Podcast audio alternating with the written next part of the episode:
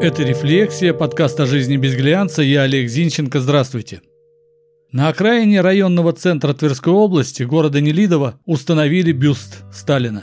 Сделано это, как сообщают инициаторы увековечивания памяти Иосифа Джугашвили, по инициативе общественности и КПРФ. В этом происшествии есть два странных момента. Первое. То робкое недовольство, что случилось в соцсетях, народным гневом назвать нельзя. Ну никак нельзя. И второе, власть никак не отреагировала на самострой. Впрочем, самострой ли это, тоже непонятно. Если законное сооружение, то еще хуже. Итак, реакция масс. Единицы пользователей соцсетей высказали возмущение установкой бюста бывшему лидеру Коммунистической партии Советского Союза Иосифу Виссарионовичу Сталину. Основная же масса твердила, что он многое сделал для страны и при нем жилось лучше. Учтите, это пользователи интернета. Подтверждением же их слов служила в основном победа в Великой Отечественной войне и хорошая жизнь. Последняя, правда, без подтверждающих фактов.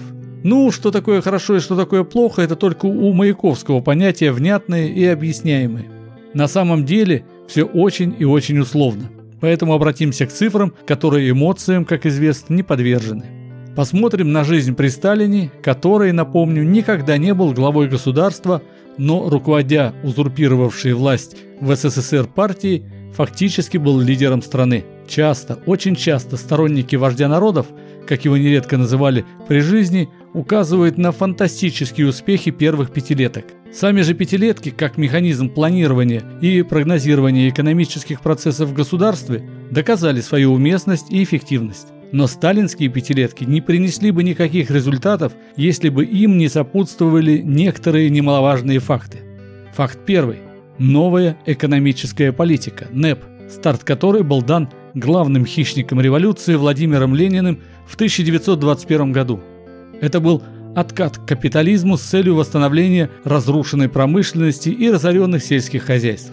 А задачей максимум было создание предпосылок для построения социализма в отдельно взятой стране, не дожидаясь мировой революции. Короче, откинув идеологический треп, НЭП нужен был, чтобы вновь в стране появилась работа, еда и достаток. НЭП просуществовал до 1931 года, а свертывание НЭП началось на старте первой сталинской пятилетки в 1928 году. Итак, НЭП создал экономическую основу для восстановления страны.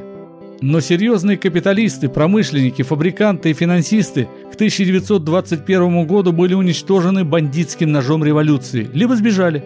Поэтому новые буржуа насытить страну, конечно же, смогли бы. А вот восстановить или построить новые заводы, реализовать передовые технологии – вот это вряд ли. К счастью, хоть и в усеченном виде, к 1931 году удалось реализовать ленинский план ГУЭЛРО – государственной электрификации России – ведь без электричества заводов не запустить. Но заводов-то все еще не было. И тут в дело вступает факт второй – иностранные технологии и специалисты. В 1924 году в США, точнее в Нью-Йорке, было создано акционерное общество «Амторг». Акционерами были советские учреждения, то есть СССР. Поскольку дипломатических отношений у страны Советов еще практически ни с кем не было – Именно через эту компанию осуществлялась внешняя торговля Красной России, привлекались специалисты. И именно Амторг заключил контракт с американской фирмой Albert Kahn Incorporated об их деятельности в России. С 1929 по 1932 годы фирма Альберта Канна спроектировала и построила в СССР 500 промышленных объектов, а это как раз период первой пятилетки. Факт третий – уничтожение крестьянства. Как известно, Российская империя до революции была аграрной страной. Крестьянство обеспечивало продуктами питания и различным зерном не только себя, но и немалую часть мира. Предпосылок для обнищания страны не было, если бы не февральская революция и октябрьское восстание. Разруха, гражданская война, интервенция изрядно потрепали просторы бывшей империи. Но крестьянство, хоть и потеряло значительную часть мужского населения на войне, не голодало. А большевистский декрет о земле даже дал новый импульс к развитию. Но для торговли с заграничными капиталистами нужны деньги. Запас конфискованных у богатеев художественных ценностей к тому времени иссяк, а планов было громадье. Тут-то и вспомнили большевики, что Россия была крупнейшим поставщиком зерна до революции. 28% мирового рынка. Но Непманам эту задачу доверять было нельзя, так как львиную часть прибыли они забрали бы себе. Да и не было Непманов на селе. Так, с первой пятилеткой в 1928 году началась всеобщая коллективизация. Цель – преобразование мелких и неэффективных индивидуальных хозяйств, это я цитирую, в крупные общественные для роста продуктивности сельскохозяйственного производства. Ну а если без идеологии, чтобы гарантированно кормить рабочих и торговать с Западом. В итоге, несмотря на уничтожение самого работящего крестьянства, так называемых кулаков и середняков, несмотря на разразившийся в 1932-33 годах в ряде регионов СССР голод, несмотря на хлебные бунты, поставка зерна за границу не прекращалась и задачи по индустриализации выполнялись. Принудительно, но выполнялись. Как следствие, миллионы людей побежали из колхозов в города, точнее из деревень в города – так, численность рабочих и служащих в стране увеличилась с 9 миллионов человек в 1928 году до 23 миллионов в 1940. Резко возросло население городов, а жилье практически не строилось. Весь цемент, все силы были брошены на промышленные объекты. Поэтому основным жильем в 30-е годы стали коммунальные квартиры и бараки. Чтобы остановить бегство крестьянства, с 1932 года в стране вели кабальную паспортную систему, которая не отменена, кстати, до сих пор. Ну и факт четвертый – труд заключенных. В 1930 году было создано Главное управление лагерей – ГУЛАГ. Постепенно именно на плечи его подопечных, заключенных, в основном политических, легли подвиги первых сталинских пятилеток. Потому что обычным людям надо платить деньги, думать об их здоровье, бытии и досуге, что приводило к большим расходам. С зэками все было иначе. Построив за два года Беломорско-Балтийский канал, тот самый, что красуется на пачке папирос Беломор-канал, ГУЛАГ показал Сталину, что способен вершить многое. С тех пор при Сталине заключенные стали ключевой силой его экономических успехов. Идеологически они перевоспитывались трудом, а фактически лишались возможности делать то, что считает нужным, и занимались тем, что им диктовало государство, партия Сталин через своих вертухаев, охранников и надзирателей.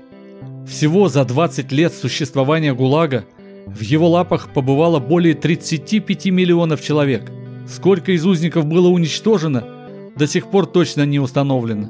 Может 2 миллиона, а может и 20. Георгий Жонов, Мандельштам, Мирхольд, Заболоцкий, Николай Гумилев, Сергей Королев, Туполев – Лихачев, Солженицын, Вавилов, Шаламов, Петр Вильяминов. Перечислять только известных людей, репрессированных Сталиным, можно бесконечно. Иосиф Виссарионович Джугашвили, Сталин, недоучившийся семинарист, человек, обладавший уникальной памятью и абсолютной грамотностью, начитанный, наделенный организаторским талантом, сыгравший важную роль в победе СССР в Великой Отечественной войне, на самом деле не стал создателем советского экономического чуда. Экономика, которую подняли купленные капиталисты, зэки, избежавшие настройки угнетаемые крестьяне, нельзя назвать сталинским чудом. Это скорее пример того, к чему идти нельзя. Ни в коем случае нельзя, даже для достижения сиюминутных успехов. А на фоне совершенных им преступлений, частично, кстати, осужденных еще при СССР, выпячивание его имени, да еще с установкой бюстов, это преступление перед всей страной, когда-то победившего социализма, принесшего ей гораздо больше горя, чем радости. Кстати, слово «зэк» или «ЗК», как называли заключенных, это продукт сталинизма. Аббревиатура двух букв «З» и «К» – «ЗК» означает Заключенный – канал «Армеец». Так и живем. Это была «Рефлексия», подкаст о жизни без глянца. Я Олег Зинченко, жду вас в сообществе «Рефлексия» ВКонтакте. Ставьте лайк, подписывайтесь. До встречи. thank you